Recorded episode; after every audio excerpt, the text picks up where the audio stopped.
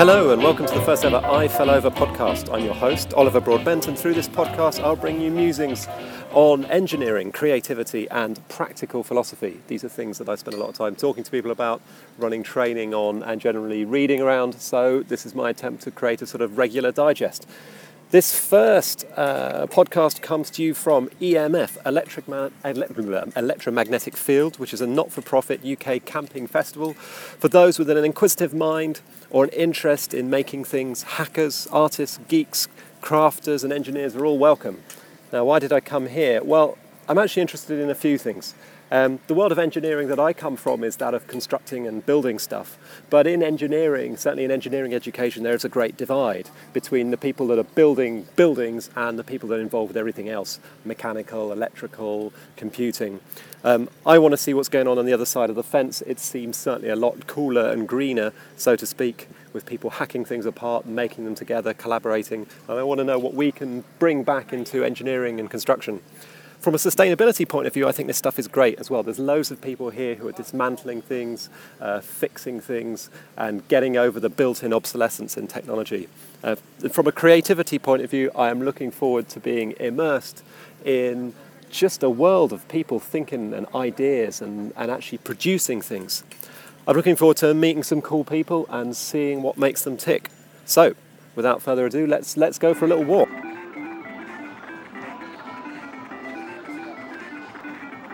On a bit of a tour of the EMF site. To the left of me here, I have a game zone, retro game zone. I got up to level 4-2 on uh, Super Mario Brothers, which is about the only game actually I ever had as a kid.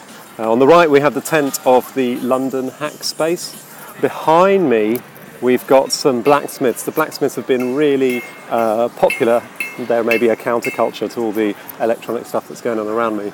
There's a massive real ale tent, of course, and then there are oak trees under which there are hay bales and there are dozens of people coding.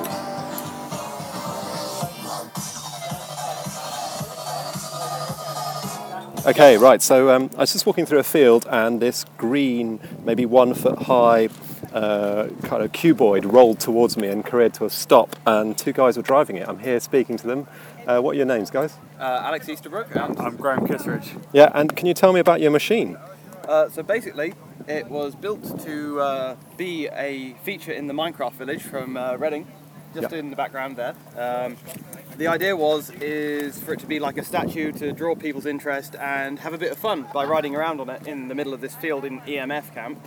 Um, and just to be fun to do. So So what does it do? So it's a 60 by 60 centimetre, say, square, a foot off the ground, Yep, yep. and it and it drives. Yes, so it's got two car batteries and two wheelchair motors Right. with some speed controllers. So it's basically just a moving platform. Right. But um, it's deconstructed at the minute because when we brought it here on Friday, it had a full neck and head, bringing it up to about seven foot tall. Brilliant. Uh, it sat in our village and it just got lots of interest from passers-by to be sort of talkative about the Reading Minecraft village that we're ho- ho- hosting here. And uh, how do you control it? So at the minute, it's controlled by having a laptop plugged into an Arduino. The original idea was that it would have a, an arcade joystick and in the head of the creeper, so you'd stand on the back of it and you'd, Risky. you'd control it by the joystick, and it would move around. We quickly found uh, We were all way too scared to do that. we were all a bit too scared to drive it like that, and the uneven ground, being grass and um, slightly hilly, didn't lead to the most safest ride conditions. So we, we took off the neck, we took off the head, and we now just sit on it and ride around with our laptops controlling it. Brilliant. So you've got a you've got an Arduino controlling two Yep. speed controllers. It's, uh, it's a standard Arduino Uno that's just plugged directly into two uh, brushed speed controllers. Um, and controlled by ASD and W. Yes, Yeah. WSA and D. Like you would and um, play space. any video game. Space stops all of the motors. We got into a bit of a bind where um, it would stick on in one direction, and, and well, luckily we fitted the emergency stop switch. Otherwise, it would have gone into someone's tent. So for listeners, there's a big red button on the top of this scary vehicle. So if it's coming rearing towards you, you can just smack the button and hopefully it will come to a stop. exactly, it When- will come to a stop because it cuts all of the power, making it fully safe. So is this the first one of these you've built? This is the first one of this that I've built. Yeah, uh, it's my first real messing around with sort of human weight plus carrying vehicles, um, and it's scary because uh, if you try and lift it, it weighs about 10, 12 stone. Uh, two It's full heavy. car batteries in there, uh, two 75 amp hour batteries that will last the weekend, basically. So no And how did- charging needed. And how did you figure out how to do this stuff? Um, basically, the the best source of information you can get for building this stuff is uh, following the maker community, things like Hackaday. But to specifically make this, if you follow the model robotics scene, the the Robot Wars and the build guides of BattleBots and stuff, it's not too dissimilar from if you were building a combat robot. Yeah, it's about the same size as well, and weight, I reckon. Yeah. I don't. I don't think it needs any weapons. I think you should just ride straight into someone's ankles Well, and going it to take did take out. my shin out a I couple did days that ago. to Alex earlier, It's just yeah. going to be a wheel and an ac- two wheels and an axle next time I see it. So, um, I mean, and I'm just interested about your background. Like, how do you get into this? Uh, did you study any of this I sort of did stuff? computer engineering at Right. Reading Uni. Taught Yeah. me a bit of computer science and a bit of electronic engineering. And as a day job, I work as a, a research engineer. Right. So I generally poke around with emerging tech, and uh, I focus mainly on embedded platforms. So Right, yeah, you go. it's just Well- a bit of reusing what I do during the day. Well, don't hurt anyone. no, no. Thank you. I'm going to go rescue my pint. Thank Cheers, guys. So I'm sitting here with the Geek Show Off crew after their amazing set here at EMF. Anna is just uh, warming up here. She did an amazing set about uh, a Rubens tube. It's called Rubens tube. Rubens tube, um, which we'll link to a photo of uh, afterwards in some digital way. Steve's here as well. Steve Cross. Can I ask you a couple of questions? Yeah, please. So, um, you, you know, you've got a you've got an interesting take on the, on this world, this world of engineers, and looking forward to doing engineering show off stuff Yes. later on this year. No, totally. Did, there's a lot of engineers here having fun. Um, do you think that's do you think that's a true analysis? No, No. You're right. Things we know. Number one, engineers do not have fun apart from you. So there are people here having fun, and there are engineers here. You've not yet shown me that the Venn diagram intersects. Okay, we're going to have to do some better labelling of them on their with name, name badges or something. Yeah, and I realise that empirical stuff isn't the strength of civil engineering, although it probably is. I don't. Um, well, okay, okay, I'll give you this. I, I would say there's a lot of people here having a lot of fun making stuff, oh, yeah, yeah, yeah, yeah, yeah. and it feels really creative to me. Yeah, it, it almost feels sometimes like if you go over and label them an engineer, that will ruin it. That, I think that's Nail on why the we head, use nail the on word the head. maker. Because like you can be a maker, and be like, oh, I'm making some stuff, and you go, are you an engineer? And they're like, no, I, I, I like people. Oh, amazing. Did you Does that make you a civil engineer? Oh, oh. Um, so yeah, no, I think it is difficult, and I don't think you should even try and reclaim the term. I Like, a lot of people, like in science, oh, let's have a massive fight about what's science and what isn't. Let's not. Let's just have some interesting things. And this is full, this place is full of people making interesting stuff and enjoying it, and that's wicked. Well, I don't know if it is or not because I've been Okay, to I've been lot I've been here of for two days. I can tell you. I've been, I've been to a lot of talks and I haven't understood a single noun in any of them. Um, so everyone sounds super engaging and the work sounds super important. But I have no idea. all right, Anna, over to you. What you got?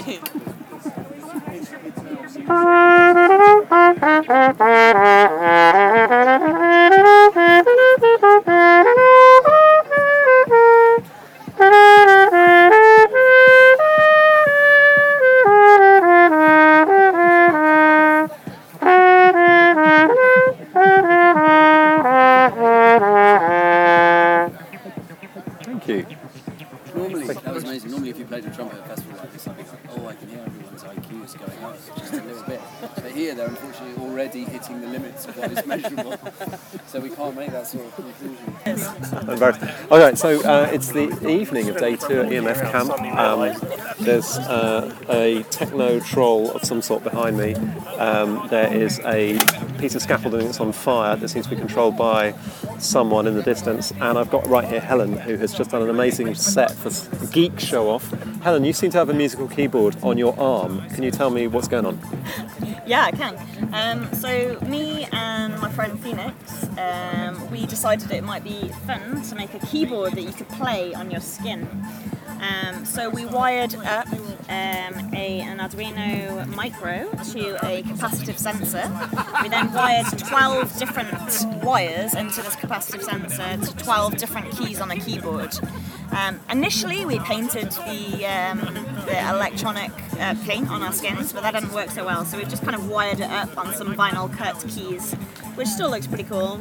Um, and then we I should just say that at this point, um, Helen looks like um, do you look a basically- bit like a C- cyborg. You look someone like you look like the Terminator towards the end of the first Terminator film with bits of wires hanging off you. Um, but the Terminator couldn't do this. Ready?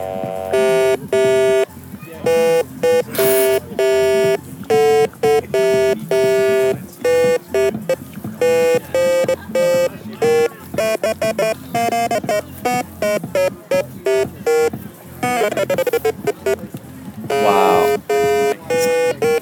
So yeah, that's that. So that's just, for listeners. This is uh, this is a keyboard painted on Helen's Yeah, arm with uh, wires coming out of her arm going up to the capacitive sensor Yeah, and into the Arduino we've got a whole octave. We've cut it out to um, to resemble um, a famous MIDI keyboard. Um, it was in uh, we we, uh, we designed this keyboard actually specifically um, because um, the dude that runs um, Sounds from Space, which is a very uh, famous analog synth and well-regarded analog synth community. Um, uh, he died about a week ago. So this uh, keyboard on my arm that's been vinyl cut and then wired up onto my arm um, is a replica of his uh, MIDI keyboard. Fantastic, fantastic. And tell me, what do you think of the camp overall? Oh, the camp's amazing. I mean, it's just full of amazing creative people just hacking stuff together. It's a really supportive atmosphere. I mean, I, you know, it wasn't working entirely how I was expecting it to work, and I was hacking it up um, until the last minute. But actually, it doesn't really matter. Like, you're here to have an experiment and have a go, and just, I've seen people dressed up in stormtrooper outfits. I've seen people um, just you know, like having getting people to have a go at assistive, te- assistive tech. People doing like code-based music, um, games, amazing old arcade games. It's just been, it's just a really nice, inclusive atmosphere. Um, it's been great fun. I Thank can't you. believe I've never been before. Yeah, me neither. Me neither. it's Until so the- awesome. yeah, are you going to come back? Yeah, absolutely.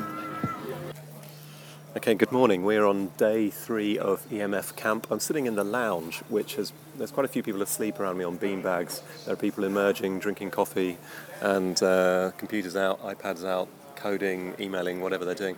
Um, I'm actually sitting here with Richard Sewell. So Richard uh, was part of a three-person team yesterday who did a really cool workshop called Daft Ideas. You might have seen the uh, photograph on my blog of the aubergine, uh, the inflatable vegetable, uh, which uh, came out of that Daft Ideas workshop.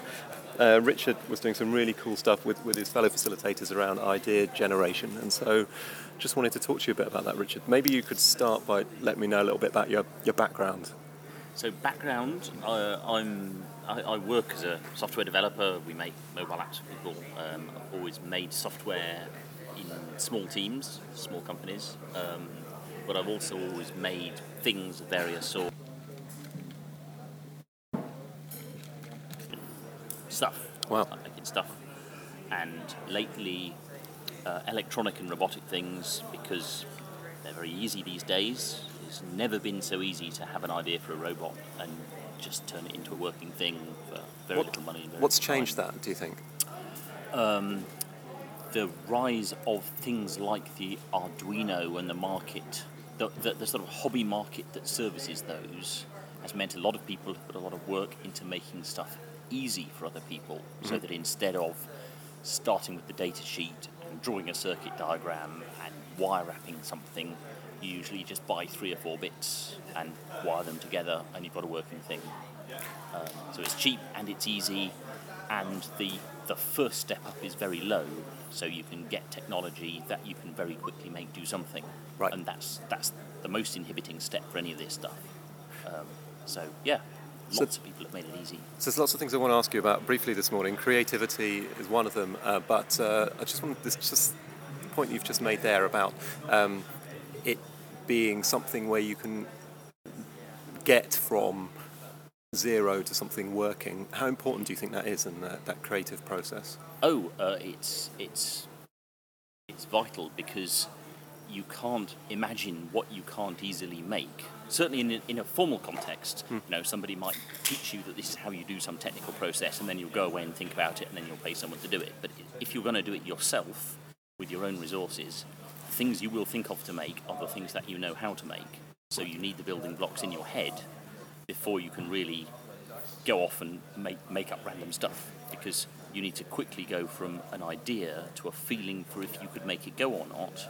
You'll only pursue the ones that seem to have decent odds, so you'll only pursue the ones where you know some of the fundamentals. Right. So it's, it's so the next idea has to be proximal.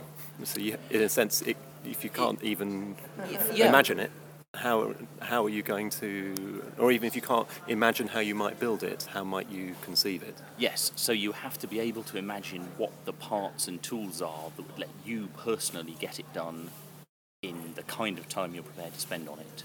Right, because I, I imagine internally we've got, uh, lots of people say this, we have a sort of internal editing process. We're going, well, no, can't accept that idea, can't accept that idea, because and Yeah. part of that editing is I wouldn't know where to start. Right, absolutely. Thi- This this is this is like Kahneman's thinking fast and slow, where you're you're very quickly intuitively judging things as, yeah, might work, probably not, no idea. Oh yeah, I could do that one, right? And and all the ones you make will be the, oh yeah, maybe we could do that. And so you have to be able to quickly visualize that there's there's probably a way using the kinds of tools that you've got in your head or that you know other people easily do so that you can get started. So we're, we're in a world here where people are increasing their ability to say yes to ideas development through their sort of rapid prototyping. Yes, yes, and through the world now being awash with examples of these things. So once you've heard one bloke go, I made this robot using this weird kind of, of motion mechanism, but actually it was quite easy, your takeaway is, well, that person worked it out, so I could probably work it out. He didn't seem like a genius, so that's a thing we could do. So next time you're thinking in that kind of space, you might just, you know, you'll be more open to mm-hmm. pursuing that idea for the extra 10 minutes it takes to go, oh yeah, 20 quid, do that in a day, be all right. So a model I've been playing around with is uh, Csikszentmihalyi, uh, the psycho- creativity psychologist, came up with this uh, model called the systems model of creativity, and he talks about it's not just about the individual; it's about the existing pool, the meme pool of ideas that are out there, Yeah. and also about the uh, the people who say, "Yeah, that's a good idea. I'm going to accept it." And so, in a sense, the fact that we've got all these people creating things um, uh, Yeah. increases that meme pool, and then other people can just dip into it. Yeah, no, ab- absolutely. And, and for all of the things that, that I've made, I could point you at you know, some things from which I, I directly stole inspiration, where I went, that's a thing. If I made a thing like that, except it was also like this. So, you know, these things all have ancestors. Some of them are my own projects, some of them are just things I saw on the telly, you know, other people's open source projects where you just go, oh, if that's easy, then this other thing is easy. Uh, that's all part of this ecosystem. That makes it easy. And so, coming back to something you said earlier on, again, uh, you said uh, it's a sort of hobby space. Uh, I'm interested to know what do you think the crossover is between sort of this space and industry? Well, so in, in, in Hobbyland, you do what you feel like, which means you can be driven by your whims, which means you can make much more interesting things and things with no prospect of profit. And because you're doing it for yourself, you are probably less interested in, less afraid of the possibility of failure. So if you do something industrially, I mean, if you're in an enlightened research organisation, they'll go, try brave things, we don't mind if you fail. Yep. I expect most people will think their management are lying anyway, but, but they, at least they say that. Um, in Hobbyland, you can go, let's have a go. Don't know if I can do that. What's 50%? 30 quid. Let's give it a go. Um, and when you're operating at the boundary of what you know how to do, it, it's, I don't know, it's vital to accept the possibility that it might go terribly wrong. Uh, in, in my experience, most people are very pessimistic about the odds of failure. Um, what they really mean is, I'm not certain I can do that. I have a theory, unsubstantiated by any kind of research, that what happens in school That's is allowed, that's allowed. that they, they go they go here's a thing this is how you do it. Now here's a test. Do that thing we told you how to do. And the hidden message there is is more or less you'll only be asked to do things that you should know the answer to. So if you don't know the answer to it you'll fuck up. So uh, whereas clearly in the real world people spend all their time doing things they don't really know how to do and making the rest of it but they're discouraged by the possibility of failure uh, in fact, of the things that I've done that I didn't know how to do, very few of them have resulted in swearing and a pile of broken parts in the bin. Usually it works. You know, for most people, most of the time, usually it works. And if it doesn't work, it was educational, and you can probably make a better one next week. It, it- yes, it, it, it, it's all we reward in school, often Yeah. what we reward in school is that success, not Yeah. the process. Yes, and success in doing the thing you were told to do, Yeah. not some random thing out of your head. So, so, so commercially, you're going to have much clearer motives that somebody wrote down, and there might be a spreadsheet, and you really have to make it work. Otherwise, everybody will hate you, and that's clearly very inhibiting. Um, I don't know how to fix that. Fortunately, that's not my problem. So, um, what I'd like to do now is come back to the creativity stuff that you were doing yesterday. I wonder if you might be able just uh, to uh, give our listeners the uh, a sort of summary of the sort of things. And then... Okay, so, so so so the Inventatron 3000 is a thing that we made up in the pub after a Maker Faire. Um, my, my friend Libby um, always has a pack of blank cards with her, and we made this thing with with three subdecks of cards for the kinds of things that people make uh, in hackspaces. So technical platforms like Arduinos and ESPs, um, kinds of things like musical machines and lighting, you know, all kinds of stuff, uh, and purposes, uh, things for your mum, things to let you take over the world, you know, a collection of purposes. So, so all you do is shuffle them, deal one from each of these three decks. That gives you something, you know, electric milk float spinning wheel, and then you try and see if that could be a thing that you could actually make. And the idea is to be serious but playful. So you want to take each one seriously, but see if there's a thing in that space somewhere that you could actually go and do. Um, the surprising thing is that nearly always you find that there are some things, usually more than one, that you really could do, and one of them might actually be one you would want to do. Right. If it doesn't work, you just deal another one, or you know, discard the one you don't like and swap it out, or discard one and just go to whatever, whatever works. But but what it does is gives you a particular place to start thinking, from which you can work up an idea. So it gives you a sort of a half idea. Yep. Um, we really like half ideas. You know, a half idea is something that's got some juice in it. It's it's not a working thing. You definitely couldn't make it, but there's something about it that, that you want to keep. And, and so you want to keep your half ideas and treasure them until you find sort of the other half that lets you make a thing. Right. Something which I thought was then interesting, and particularly interesting, was the idea of the sort of improv comedy. That, uh, yes, that, that John was talking about. So, so, so in improv comedy, uh, the idea is somebody says, and we're on a spaceship. What you do not do, because it isn't interesting, is go, no, we're not, we're in a bus. So you always have to start with, and we're in a spaceship, and we're eating spaghetti, and the gravity's gone out.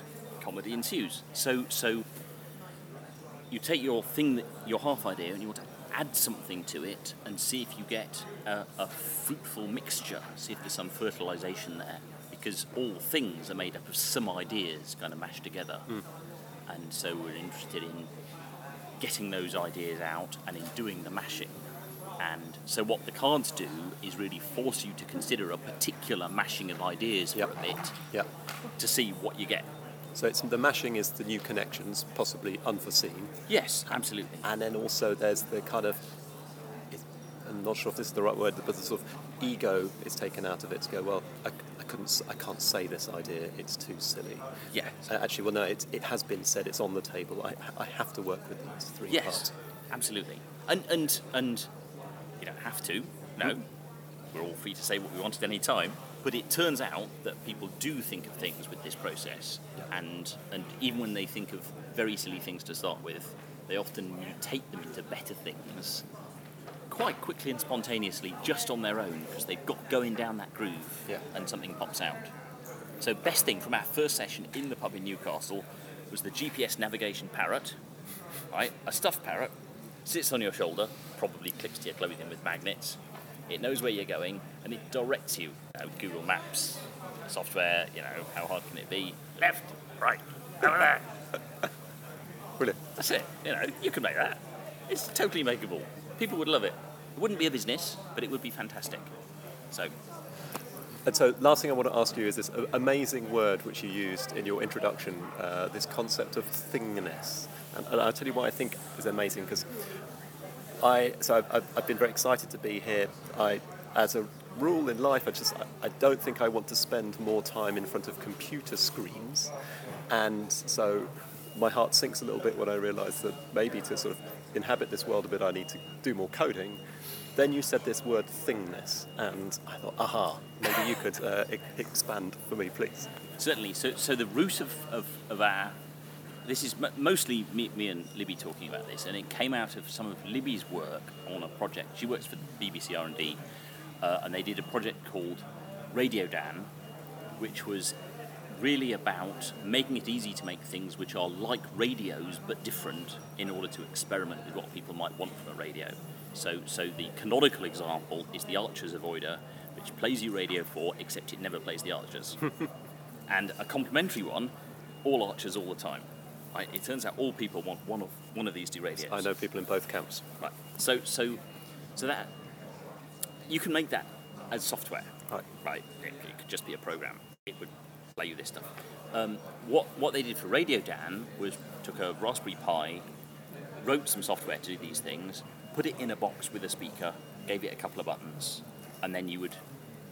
The Radio Dan was a generic platform for this, and so you could very quickly then make the Archer's Avoider as a thing in a box.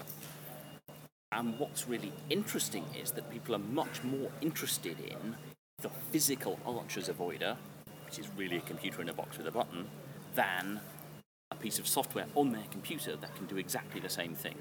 Right? So, so there's something about the way that you take some particular functionality and you focus the object on it and you make it visible that the object just does this thing that makes it much more engaging than a piece of software with exactly the same behavior. It's it's not trapped behind the glass in your computer. It's not going to change. You're not going to find it's been upgraded and now it doesn't avoid the archers very well, or it actually only avoids question time. Or it starts picking up Ambridge Extra.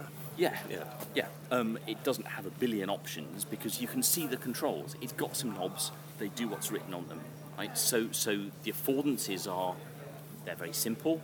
They're very concrete. You can see them. You trust them because they're in a thing much more than you trust them in software. And because it has a place in the world of its own, it somehow has a place in your head of its own. So I think there's something about how you remember things and remember what they do, which works much better for things than for programs. You know, programs try to be a bit like things, but they don't do it very well. I mean, I'm, I'm looking at the, uh, the, the, the GarageBand recording software here, and it, it tries to look like a thing with its little dial which flicks backwards and forwards. Yeah, But that, that, that, it's annoying. But, it's a bit icky. to take a, an example, a, a little bit ago, it suddenly popped up a dialogue saying that you'd run out of session length, track length or something, yeah. right? Now, nobody with a reel-to-reel recorder has ever had trouble working out if they had tape left. Right. You can just tell. Yeah. This, no, it just sits there quietly working and then suddenly not working. I'm sure you could work it out. You know, it's in mm-hmm. there somewhere. Yeah, but, yeah. but but the physicalness makes some of those things much easier. I'm not arguing that all No, no. software should be replaced by things, but but where you can make a thing, the thing is more interesting than the software. Is there something to do with the physical world? The, the, the software world is a world of infinite possibilities, and whereas you have some very powerful physical constraints, and maybe touch is part of them. You actually, well, maybe I'm conflating two things there. I, I, I think I think there's something about about that, and I think there's something about about our mental tools for working with. I'm not an anthropologist here, but I presume working with things like species of plants and predators, and where the jaguars are, and the difference between a river and a swamp, and remembering where home is, and remembering where the nice fruit trees are. You know, I think I think there's a whole thing about our navigation of the world and our understanding of objects in the world, which which computers do not tap into very well, and they sort of have analogies for it, and they're not very good. and they may do one. We may do one day. Maybe, yeah. But the world is great, right? The world has enormous resolution. It has great persistence. Yeah. It's a bit slow to get to a different part of it, but when you get to it, the things that were there are usually still there. Yeah. The world it really has It's a very really- good user interface. It's really, it's really realistic. It's very realistic. It's very rich. Yeah. You know, it has great spatial metaphors Yeah. all over it that are very reliable. It has many things going for it as a user interface metaphor.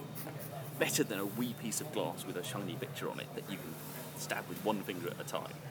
Uh, increase with increasing uh, ferocity as it doesn't do what you expect it to do from your real world expectations. Yeah, So, so I mean, as, as you can tell, I, I, I don't really understand all of these things about thingness, but I really think there's something in it that, that is worthy of thinking about. And I would love to find somebody who's already done the work, so I didn't have to. But, but I think really a thing in here. Thank you very much. It's been very enlightening talking to you. Hope you enjoy the rest of the festival. Uh, thank you. You're very welcome. And so I'm outside the lounge now, and I am actually next to one of Richard's creations, which you can hear in the background. It is a speaker spinning on a stick with some sort of proximity sensor on it. So as I get closer, the music should change. I think that was me.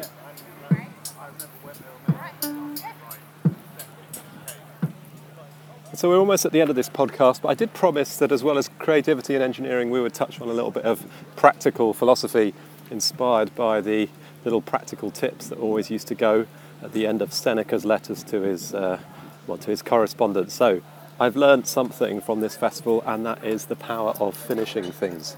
And actually, this podcast, if you're listening to it, is the proof uh, that I have actually finished something. And what I learned is it's not enough just to think you've got to the end, but actually getting it online is something which always takes more effort than you expect, and you learn something through the process. And so that brings us to the end of this first Eiffelover podcast. I've learned a lot here at EMF Camp about the world of engineering beyond my usual hinterland of civil engineering. It's a fascinating space where hardware and software meet, where people seem to be really empowered. They understand the tools, they can shape technology rather than being shaped by it. They can be producers rather than just consumers of technology. It's also a really fascinating creative space, one where creativity is really motivated and driven by experimentation and by actually making things. I've met some really cool people, and in particular, those who've contributed to this podcast, I'd like to thank. Alex Easterbrook, Graham Kitteridge, Anna Ploszajski, Steve Cross, Helen Lee, and Richard Sewell. I'd like to thank too Jo Franchetti for inviting me to teach with her uh, swing dancing for engineers here, which is how I heard about EMF Camp in the first place. More details about the people that I've met and the things I've been talking about, and hopefully more podcasts coming soon on my website, which is eiffelover.com. That's Eiffel, as in the tower, E I F F E L O V E R.com. Finally, thank you to you for listening. Until next time, bye bye.